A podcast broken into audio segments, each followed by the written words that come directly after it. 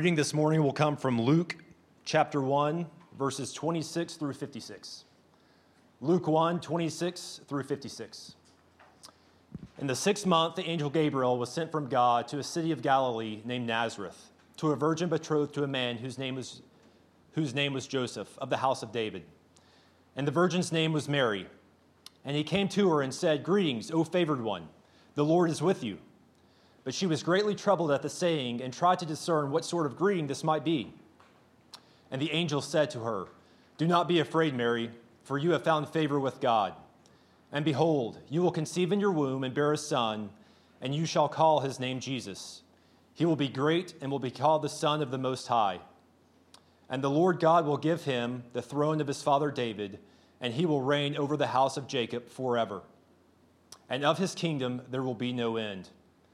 And Mary said to the angel, How will this be, since I'm a virgin? And the angel answered her, The Holy Spirit will come upon you, and the power of the Most High will overshadow you. Therefore, the child to be born will be called Holy, the Son of God.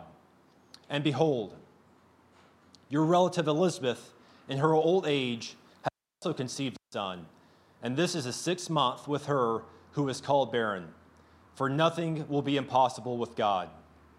And Mary said, Behold, I am the servant of the Lord.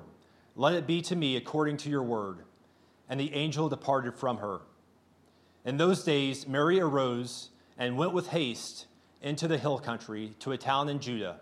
And she entered the house of Zechariah and greeted Elizabeth.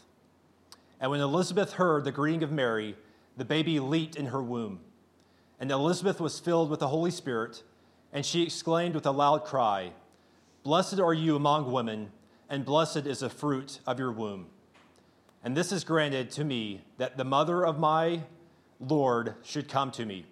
For behold, when the sound of your greeting came to my ears, the baby in my womb leaped for joy. And blessed is she who believed that there would be a fulfillment of what was spoken to her from the Lord. And Mary said, My soul magnifies the Lord and my spirit rejoices in God my Savior. For he has looked on the humble estate of his servant. For behold, from now on all generations will call me blessed. For he who is mighty has done great things for me, and his name is holy. And his mercy is for those who fear him from generation to generation. He has shown strength with his arm, he has scattered the proud in the thoughts of their hearts. He has brought down the mighty from their thrones and exalted those of humble estate. He has filled the hungry with good things, and the rich he has sent away empty. He has helped his servant Israel in, remem- in remembrance of his mercy, as he spoke to our fathers, to Abraham, and to his offspring forever. And Mary remained with her for about three months and returned to her home. All right. Thank you, Daniel. Family, you may take a seat.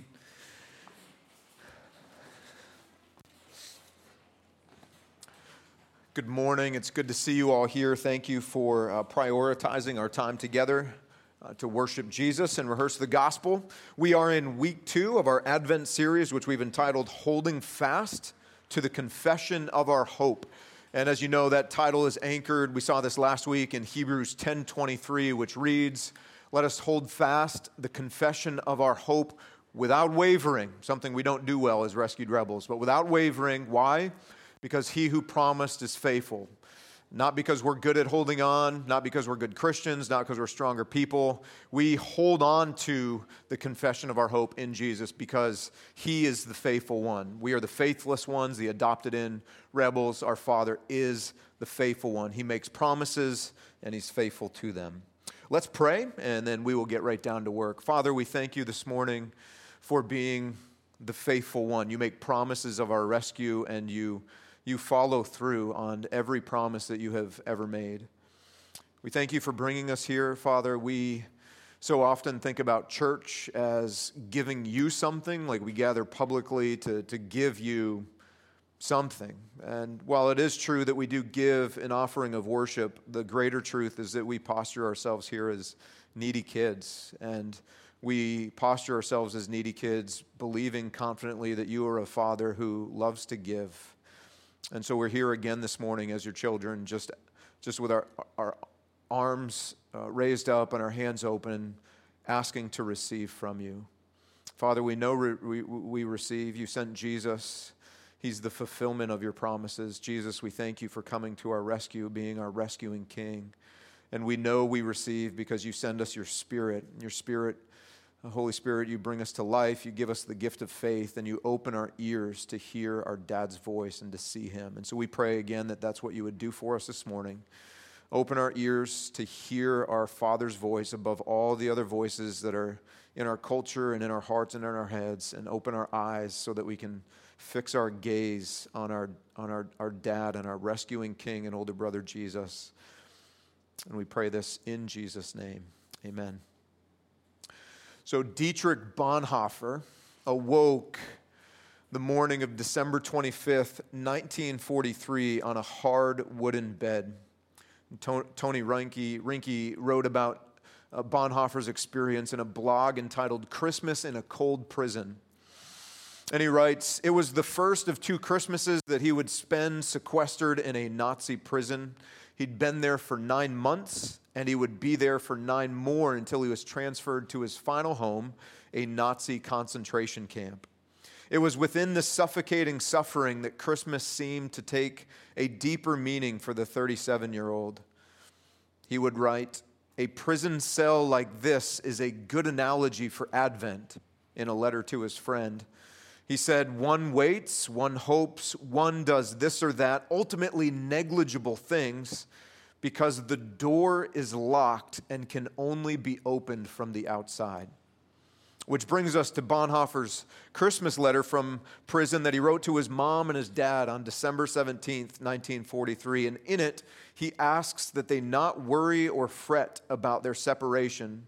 Bonhoeffer would write this to his parents Viewed from a Christian perspective, Christmas in a prison cell can, of course, hardly be considered particularly problematic. Let's just look at that a little longer and let me read it out loud one more time. Viewed from a Christian perspective with the gospel as our lens, Christmas in a prison cell can, of course, hardly be considered particularly problematic.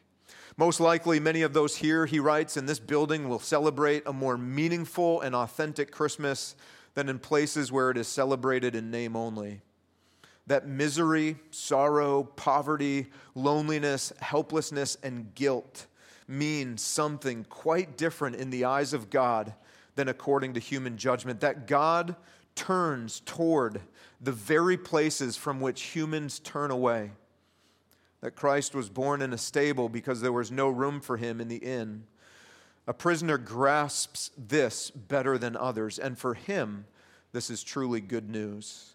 And then he writes this to the extent that he believes it, the gospel, he knows that he has been placed within the Christian community, a family that goes beyond the scope of all spatial and temporal limits. And in that moment, the prison walls lose their significance. With great gratitude and love, your Dietrich.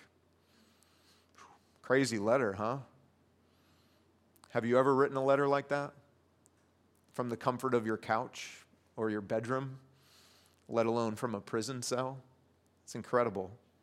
Last week, we learned that Advent is about hope. It's about hope. We learned that Jesus himself is hope. Not that hope is a secondary gift that he gives to us, but that Jesus himself, he is hope. And when we know Jesus, when he is present with us, we know hope. And because of that, only confident expectation in Jesus will dispel our uncertainty, our hopelessness, our fear, and our despair. Only confident expectation in Jesus will dispel those things. We need to know that because we culturally and just even in our Christian experience have been taught to believe that a change in circumstance will dispel my fear or my loneliness or my hopelessness. A change in relationship, a better relationship, a different relationship, this person out of my life, this person in my life. If I can just be a better person in 2021, look at my 10 resolutions so that I can be happier and this and that and more hopeful. But the gospel says that only a confident expectation in Jesus will dispel our uncertainty, our hopelessness, our fear and despair. David learned this. Remember, we saw his journal entry last week. This is Psalm 62 5, where he writes, and he's writing this for himself as a reminder. He says, For God alone, O my soul, not circumstances, not people, God alone, alone, O my soul, wait in silence, wait for my hope is not from people, not from changed circumstances, not from myself, from Him. So, how do we get to a point in life where we can honestly express what David just said there? I mean, we would like to be able to say that with sincerity, right, and mean it. But I think deep down, we all know that we read the Bible verse, we know the Bible verse, but our, we feel a, a different kind of way. So, how do we get to the point where we can honestly believe, express, and practice that? How do we get to a point where, like Bonhoeffer, we can write this viewed from a Christian perspective, Christmas, or just take Christmas out of the sentence, okay? Any day, any day of the week, in a prison cell. Now, none of you are in jail currently.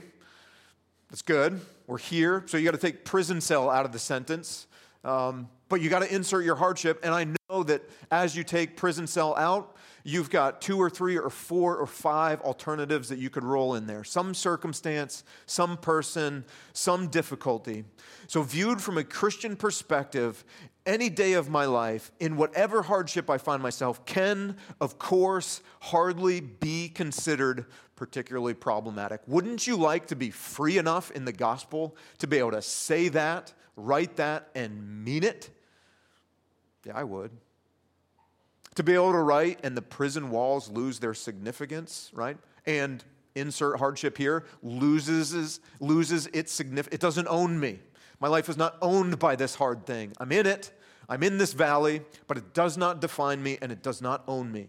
How do we gain that perspective?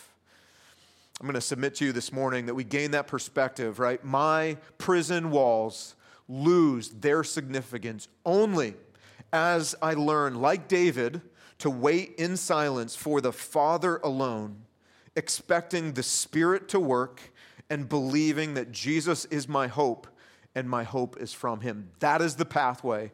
No shortcuts, no substitutes. But again, listen, our lives outside of Jesus are spent chasing shortcuts and generating uh, substitutes. That's what we do but there are none. There are no real shortcuts, no real substitutes. And Advent as a season reminds us that we are a waiting people. We, we are created to be a waiting people. We're always waiting for someone or something. Deep down, you know this. We are a waiting people. But we shouldn't be a waiting people only during the days of Advent. However, we should allow Advent to remind us that we need to be waiting in all of life. And like David, we would wait in silence on God alone because here are three reasons from our narrative this morning. Number one, we wait confidently on God alone because the Father sends our rescue and nothing will be impossible with him. He is always sending rescue to his children. Always. The Father sends our rescue. We wait confidently because the Spirit works our rescue. The Father sends, and the Spirit works on our behalf for our good to accomplish our rescue, and nothing is impossible with Him. And finally, we'll see in our narrative this morning the Son, Jesus, fulfills our promised rescue. He fulfills it, He makes it happen, and nothing is impossible with Him. So let's begin at the top with the Father sends our rescue. Beginning in verse 26, you notice that it, that it reads, In the sixth month, the angel Gabriel was sent. So the sixth month, that's not the calendar month. Uh, if next week we'll explore an earlier portion of chapter one, and we'll learn that what he's talking about here is the sixth month of Mary's relative Elizabeth, her pregnancy. So she's six months pregnant with John, hitting the tr- uh, second or third trimester hard, and in the sixth month of her pregnancy, the angel Gabriel was sent from God, or sending God, sends from God to a city of Galilee named Nazareth, to a virgin, betrothed. Let me just key in on those two words real quick virgin. Uh, depending on your faith background, you may have been taught that Mary was a perpetual virgin and that some piece of your Christianity or your theology hangs on or is dependent upon Mary being a perpetual virgin. She was not a perpetual virgin. She was a virgin when Gabriel showed up, uh, but she was not perpetually. In fact, as you read the Gospels, you go, to, you, you go on to see that uh, she and Joseph did, in fact, consummate their marriage. They were married and they celebrated a healthy marriage like we all are supposed to, uh, giving and receiving the beautiful gift of sexuality that God has given us to enjoy in marriage. They did, and they had multiple children after Jesus was born. Okay, so not a virgin perpetual. She was uh, perpetually. She was betrothed um, the way to think of betrothal is this we as a culture know engagement. Think of engagement as JV and betrothal as varsity, right? So you can break an engagement, you can walk away for any reason, you can upgrade,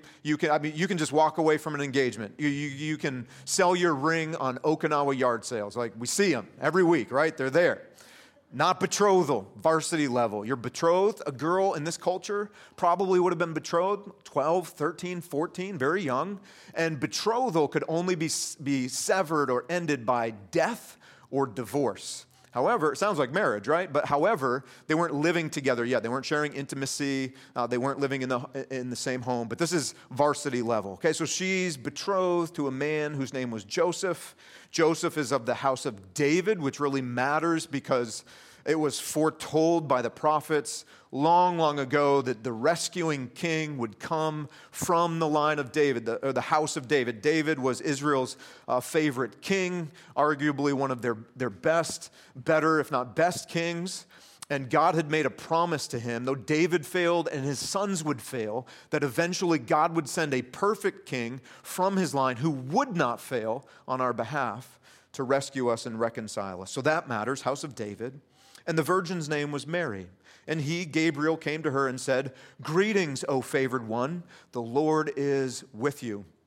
And again, depending on your background, uh, that sentence right there, greetings, O favored one, the Lord is with you, is where some faith groups get their sentence, uh, the beginning of a prayer, a prayer, Hail Mary. You know how it goes? Full of grace, right? The idea being that Mary has this grace in excess and that she is a source of grace for other people. That's the idea behind saying Hail Mary. Hail's okay. Hail fits in with, that's exactly what Gabriel said. It's just hello, it's a greeting. Um, oh, favored one, meaning one who has received much grace. But here's the grace that she has the Lord is with you. That's the grace, like that's the gift. So you and I share in that same grace if you have been reconciled to the Father through Jesus. But the only thing I want to point out about that is Mary, she received that grace like us. She is not a source of grace for other people. Jesus alone is the source of our grace. Now, we heard this phrase a little while ago, this quote from Bonhoeffer. He said, God turns toward the very places from which humans turn away. Guys, that is the good news of the gospel right there, that God turns toward the places that everyone else turns away from. We know this is true. Bonhoeffer's not just making some feel good Hallmark card up to send home to his mom from prison. Like he knows the gospel and he knows this narrative, so he knows that's true. And we know it's true because Nazareth is the kind of town that everybody turned away from. Nazareth is that place. You didn't go to Nazareth, you didn't visit it, you never vacationed there. If you grew up in Nazareth, you left as soon as you could for career progression. You didn't date in Nazareth. When you set the parameters for your whichever online service, because that's all we do now, right? You all got your, your online date, that's how we all met. Uh, and you click your filters, you deselected Nazareth. No girls from Nazareth. You, like nothing good comes from Nazareth. And we're not just making that up. We know that from the Gospels. John 146 when Jesus was picking his disciples and two dudes like they realize he's from Nazareth and they're like excited but not really now because they're like Nathaniel says, "Man, dog, like does anything good come out of Nazareth?" And the answer to that culture like it's a rhetorical question. No, nothing good comes out of Nazareth. Nothing good. But God sends rescue to the least likely places. It's good news for us because a lot of us come from a place like Nazareth. I don't know, maybe it's Nashville or Nellis or Newark or New York City. I just needed some end names. Or hold your breath, New Leicester. You turn away from New Leicester, God goes to New Leicester. That's good news.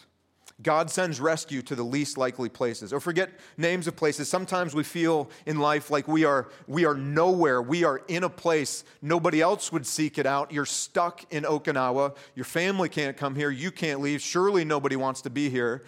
Everybody else is turned away. God always turns toward the places that other people turn away from.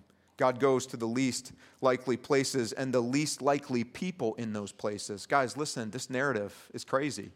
Mary's a young teen girl, right? Young teen girl. Culturally, in this day, if God was going to visit anybody, if he was going to show up with a message to somebody for other people, who's he showing up to? An older man, a prophet, or a priest, but, always, but, but a man, likely a prophet, likely a priest, not a woman. Guys, listen, never a young teen girl. Never. God is not showing up to speak to a young teen girl. And so, again, guys, Advent reminds us that our Father not only sends rescue to the least likely places, He seeks out the least likely people in those least likely places. That is the good news of the gospel. And so, as a family, that's why we wait, like David, for our dad with confidence because He sends.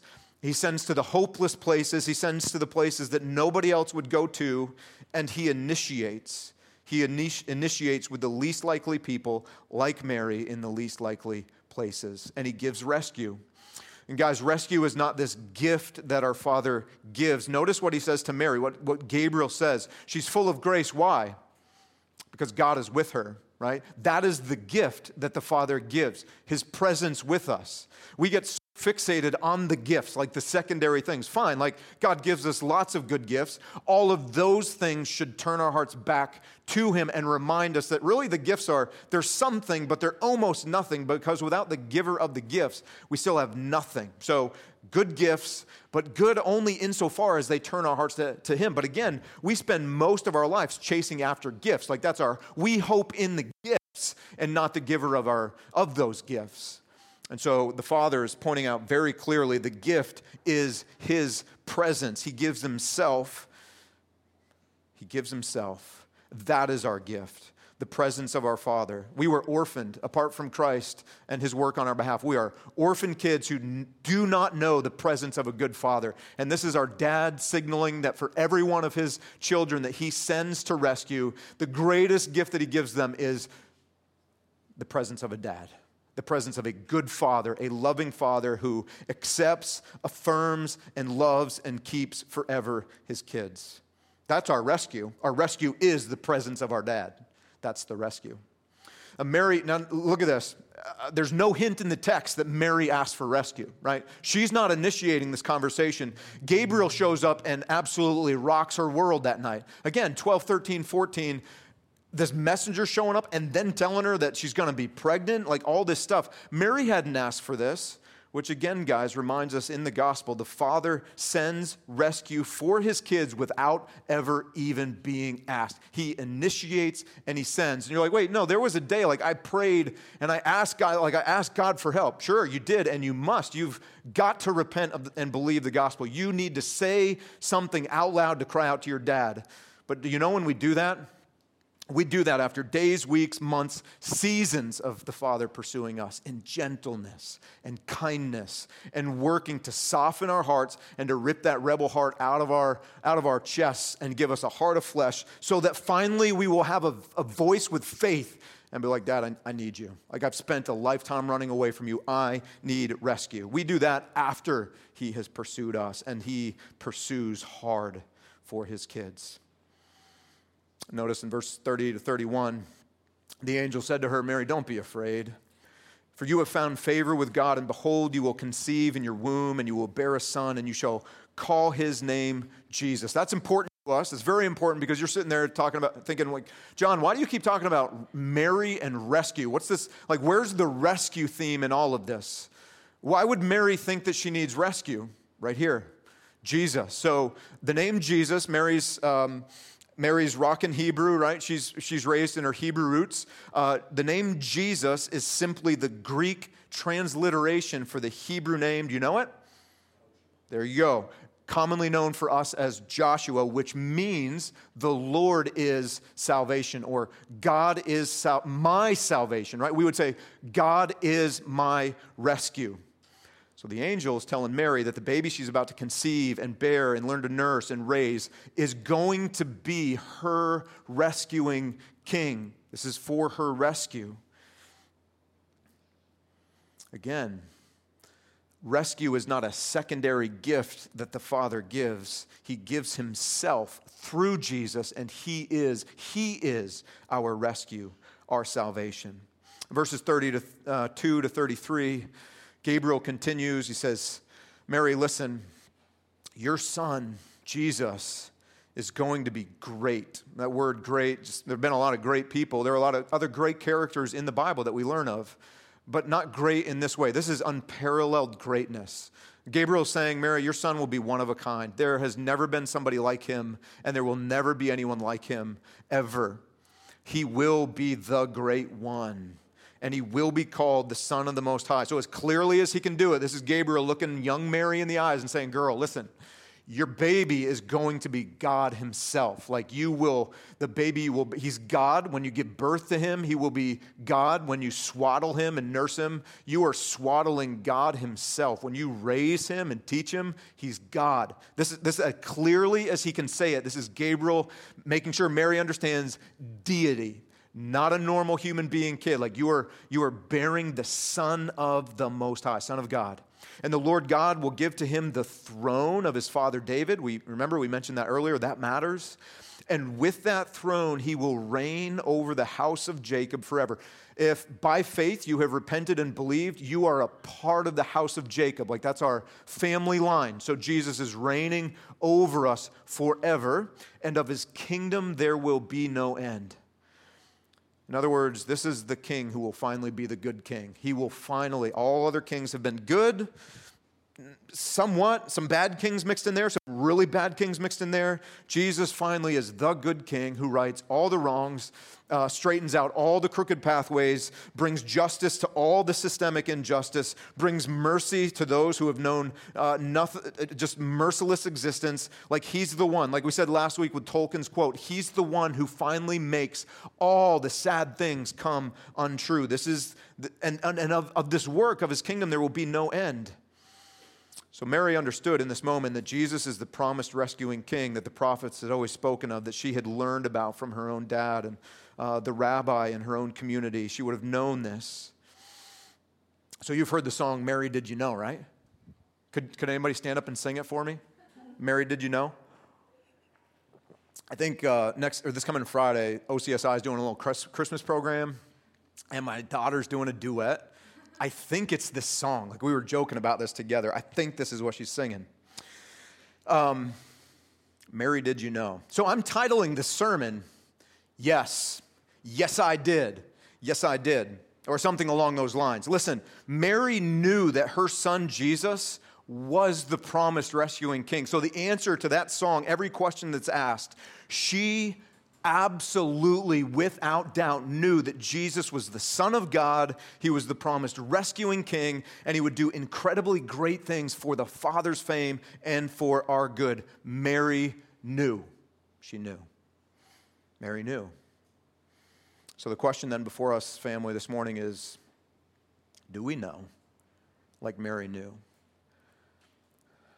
See, the challenge is most of us are too familiar with this passage. Maybe we've at least read it once a year or had it read over us. We know what's spoken in here. So intellectually, we know. But the question is do we really know? And the answer to that question, the way that we know that we know, if you will, is this simply if we know, we wait in silence for God alone. That's how we know we know knowing people are waiting people because what we know is that our Father sends rescue and we have got to wait on Him to act. So we know and we wait in silence for God alone because our Father is the one who sends our rescue. Secondly, it's not just that we have a Father who sends, the Father sends the Spirit who works our rescue for us. Again, another Bonhoeffer quote from his letter. He said, The door is locked and can only be opened from the outside. That's essentially what Mary said in her response to Gabriel, right? She said, verse 34, and Mary said to the angel, um, like just one question. Sounds really good, but how will this be since I am a virgin? That's a fair question, yeah? 13, 14 year old girl finds out she's about to have a baby, not because she's been with a man, but because God's going to do something. Um, fair question. Not like her relative Zechariah. We'll, we'll, see his story next week. But you remember when the messenger showed up for him, and he and his wife were past childbearing years, and they made the he made the announcement, "Hey, you're going to have a baby." What was his response? Scoffing, like laughter, like, "You don't know my wife. You don't know me. You don't know. That's not happening, dog. Like, not happening." And what was the consequence for him? Do you remember? Yeah, lost his speech. Like it was a lack of faith, which we'll, we'll explore that next week. Uh, Mary's question is not a lack of faith. Um, she's curious, she's inquisitive, she's receiving, she just want to know, like, how exactly is this going to play out? Like, what's going on here? How will this be since I am a virgin? That's a fair question. Why? Because, listen, what was promised is impossible insofar as it depends on Mary. Humanly impossible. But she's not told to work to accomplish her own rescue. What the messenger is going to say right here is that Mary, the Father, promises rescue, and the Spirit works to accomplish your rescue. Look at this in verses 35 to 37.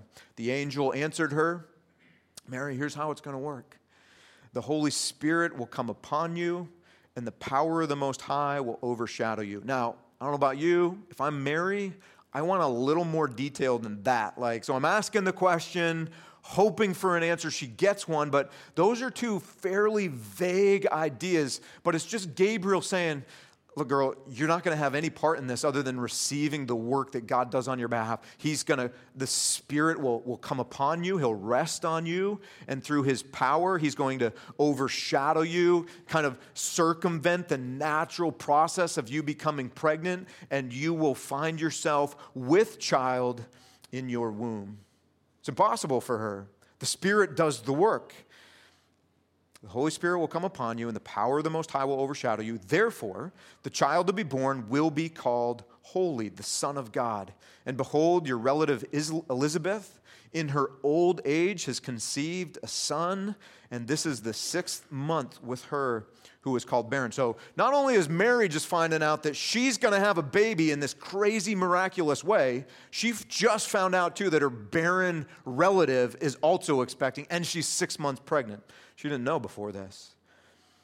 So, two impossibilities her becoming pregnant as a virgin at the age of 13, 14, and her older barren relative becoming pregnant. Two impossibilities, and it's at that point in verse 37 that Gabriel says, Listen, Nothing is impossible with God. Nothing is impossible with God. It's impossible for you, Mary. It was impossible for, for your relative Elizabeth and family. It is impossible for us. In the same way that uh, Elizabeth could not conceive and Mary could not conceive, there is a zero chance that any of us can do anything to reconcile ourselves to the God who created us and we rebelled against. Zero. Nothing we can do, no chance to rec- reconcile. So, what is impossible with us is possible with God because nothing is impossible for Him because the Spirit worked for Mary's good and the Spirit works for our good. Guys, in this moment, Mary knew, and she was about to know in a very real way. So, let me just ask you again do we know? Like, do we know in the sense that we believe that our Father promises and sends? Got it. And do we, like, deep down in our core, in our ethos, where we make our decisions based on how we feel, do we feel that the Holy Spirit is the one who works for our good? Do you know how we know the answer to that question? It's whether or not we're waiting. Because if we know this and we believe this, that we are, that it is impossible for us in life apart from the work of the Spirit. We, above anything else, are a waiting people. David's journal entry is our journal entry. For you alone, O my soul, for you alone, O God, I wait in silence. We're a waiting people. I want to say a couple things about the virgin birth, right? That's kind of a pretty key feature in this passage.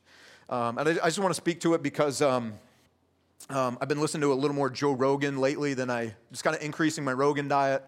And uh, in part just because he shepherds more men in our culture than any other man that I know. So he is the secular pastor speaking into the lives of, of the young men of our culture. And uh, I just, uh, I want to be familiar with what he's communicating to people. And he had this, this guest on um, earlier this week uh, who is a tenured professor at a reputable school, like the kind of school only my wealthy cousins could go to, and people smarter than me can go to. So, um, reputable guy. And so, the kind of the premise of the podcast was the Christian narrative is no different than any other religious narrative. In fact, the narrative, or his, his point was most of Christianity is born out of hallucin- hallucinogenic uh, drugs. And it was just, it was a crazy podcast, um, as you might imagine. But his point was there's no difference. And the Christian story simply mimics other stories of pagan deities and religions that have been written down uh, well before we had the Gospels. And while I can't refute all of that this morning, and that's not my point, all I want to say about that is this. In all of the accounts of a pagan god um, giving its offspring into the human existence, right? There is no account like the virgin birth. There are always these accounts of a, of a human God actually being physically intimate, usually in, in just the stories become obscene and just over the top, but of a, of a, of a, of a deity of being physically intimate and creating life with a woman of the human race. There is no story in all of the pagan accounts of any pagan god um, in any form, anything that would be anything similar to the virgin birth. It is, it is unique and it stands alone in its beauty and it's, uh, it's, it's sacred in a way that no other story can touch. And so in the virgin birth, what we see is a, glimpse of both Jesus' divinity and his humanity. In other words, Jesus is fully God, uh, God the Father through the Spirit, works to circumvent uh, uh, what would normally take place with Mary and, and place within her uh, the very Son of God Himself. He, Jesus, from point of conception, if you will, to use that language, uh, always has been and always will be Son of God. He's fully God, but He's also fully man. He's being formed inside of Mary. He's being birthed by Mary and nursed and nurtured and raised by Mary. The, the virgin birth speaks to Jesus' divinity and his humanity. But the virgin birth also signals to us that our rescue, our salvation, is all grace with no human effort. This is all God. Basically, the explanation that Mary receives is uh, from Gabriel is here's what's going to happen, and you're just going to receive. You're not active in any of this. I mean, you're going to do a little work. Like I've heard that at the point of birth, there's some exertion that takes place there. So Mary, probably like, let's give her credit for that. But in terms of receiving the child and carrying the child, this was, well, not carrying, that's not fair either. She labored for that. Okay, let me just walk some of that back a little bit. In terms of receiving the child, this is all God. She just receives, which is a signal to everyone that our rescue, our salvation is all of grace with no human effort. That's what the virgin birth reminds us of. The virgin birth is also a sign of an unparalleled story of rescue and redemption. Look, you go back through the Old Testament, you can read some stories of old women who were barren, who had a baby, and their baby, like having that kind of miraculous birth, preceded God doing something amazing to rescue his people or for their good. We could think of, um, who can we think of? Um, Samuel was one, right? Samson was one. Isaac was one. And then John the Baptist, all mothers whose wombs were, they were done, no more babies, and God makes it happen, and then something amazing happens. And so the virgin birth stands alone. Uh, Jesus is different than those four, he's better than those four. So it's a signal to us uh, it's a signal that God is about to do something really big in redemptive history. In other words, uh, put it in the context of like a fight card. Um, Isaac and Samson and Samuel and John are just, they're like the lesser fights that you may or may not tune into leading up to the main event. Jesus is the main event in all of history. He's different and he's better and so while God worked to rescue through the miraculous birth of each of those four, uh, what he's going to do through this virgin birth of Jesus is going to be unparalleled uh, in all of history. Jesus is different and better. And so Mary's response to this in verse 38 Mary said, Man, behold, I am the servant of the Lord. So let it be to me according to your word. Let it be to me according to your word. Guys, we asked the question at the outset like, how do we get to the point where like, prison walls lose their significance, or we could write a letter like that, or respond like this is it? This is the response of, of, of just complete trust and anchoring hope in the Father and the Spirit and the Son, not in our own ability. She just simply are, we say with Mary, I'm your servant, God. Like, what, I trust you. Like, I, I believe you're a good father, so I explicitly trust you with whatever comes into my life. Let it be to me according to your word. Because what is impossible with me is possible because the Spirit works. She believed, and so she said words like that. So let me just ask you again like, do we believe that? Do we believe that? When, if, if we believe, we say words like, Dad, I'm your servant, and I'm content, I'm okay trusting you with whatever you bring into my life. Good seasons, hard seasons. Today is hard. I've had pain relationally. Um, I'm okay. I'm your servant. You're my dad. I know you're good. Let it be to me according to your word. Guys, do we believe like her? If we do, we wait, and in our waiting, those are the words that come out of our mouths. Finally, we are awaiting people not just because the Father sends and not just because the Spirit works, but because Jesus is the fulfillment of our rescue. Another Bonhoeffer quote from his letter remember, he said, Viewed from a Christian perspective, Christmas or any day in a prison cell, or insert your hardship, can of course hardly be considered particularly problematic, and the prison walls lose their significance. Do you know why Dietrich could say that? And do you know why Mary could respond in this way? They could because what they could see in the gospel is that Jesus is the fulfillment of our rescue. And I don't need those undesirable, bad, or difficult things to go away in order to be okay or to be considered rescued. In other words, just put, let's push back a little bit on pop Christianity in our culture. Um, pop Christianity would say you are blessed if easy life, hardships away, good health, good money, easy marriage, uh, accelerating through your career, never passed over, orders of your choice, right? If, if you're blessed by God and um, you, he, is, he is working in your way, and this, all of these things should line up. But that's not true, and that's not what the gospel communicates to us. Those are not the fulfillments of our Father's promise. They are not. They may be good things that we experience, but they're not the fulfillment. Jesus is the fulfillment of my Father's promise. So when I have Jesus in any context, I can be okay. My context doesn't need to change. It doesn't need to be another person. I don't need to be selected. I can be passed over. I don't need to get the duty station of my choice. Fill in the blank, fill in the blank. I'm not dependent on health. I'm not dependent upon prosperity. That's not the fulfillment of my Father's promises. Jesus is the fulfillment of his promises. He fulfills our rescue. I don't need more money to be rescued. I don't need better health to be rescued. I don't need better friends. I don't need a better me to be rescued. I need Jesus and I need his presence. He is our rescue.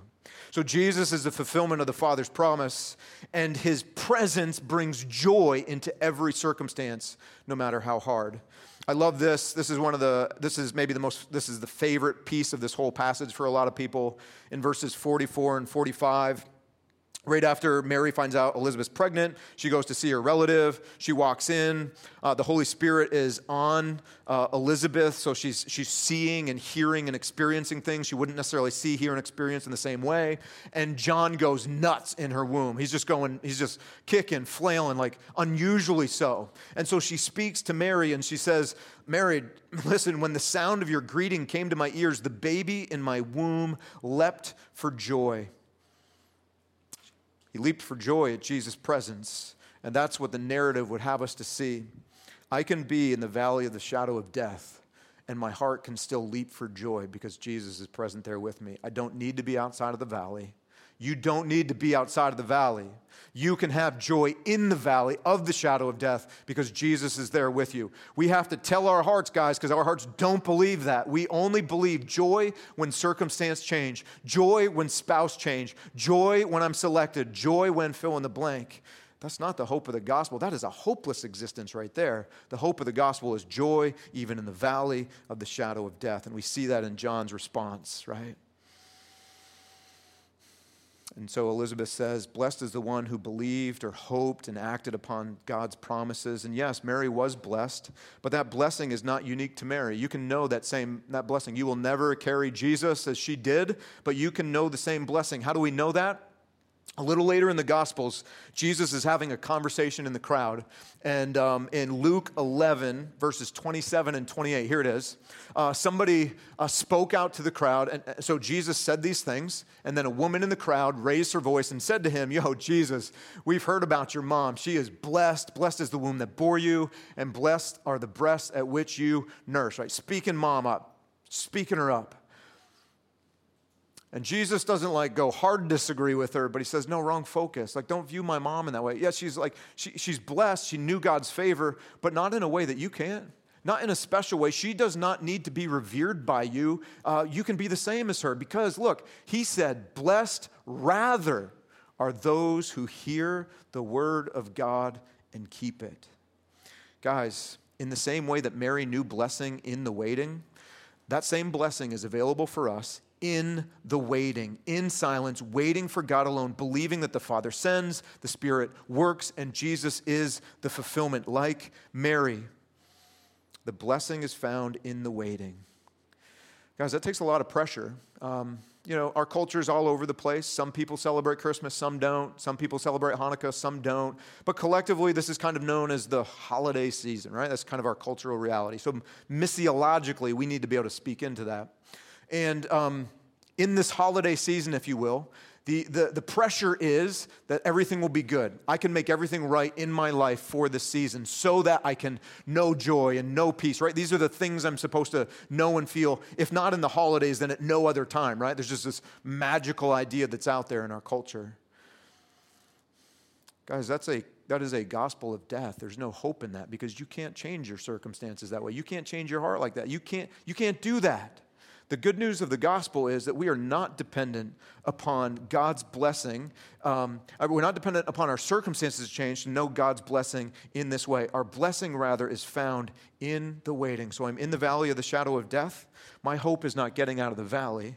My hope is knowing Jesus' presence in the valley. And I can stay in this valley because I know Christ is here with me and He is the fulfillment of my rescue. I don't need to get out of the valley to be rescued. I have Christ.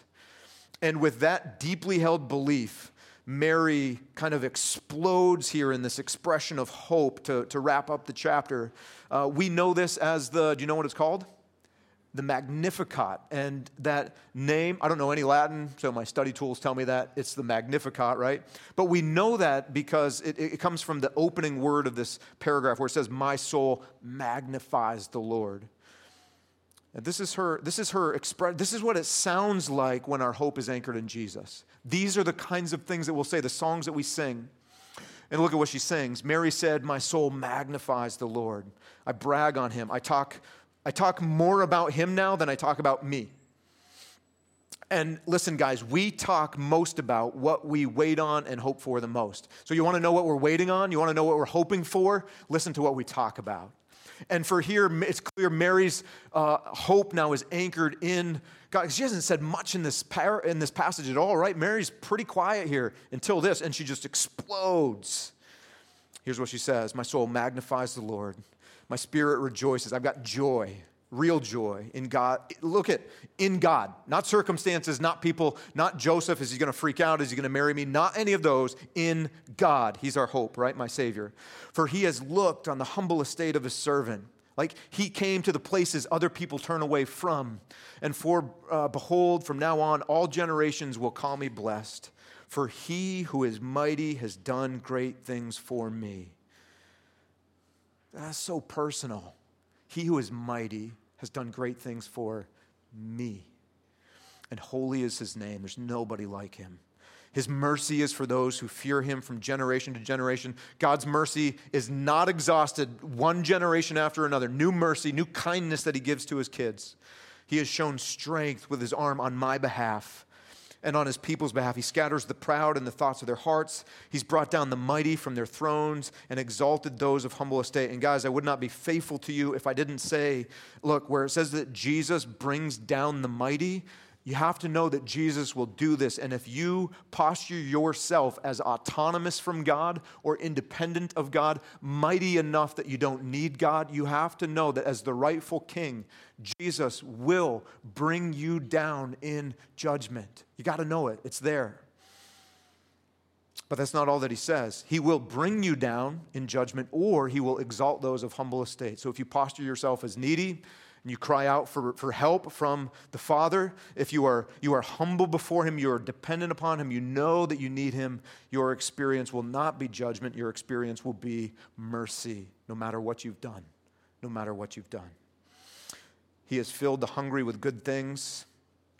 Even in the valley of the shadow of death, He fills our souls with good things.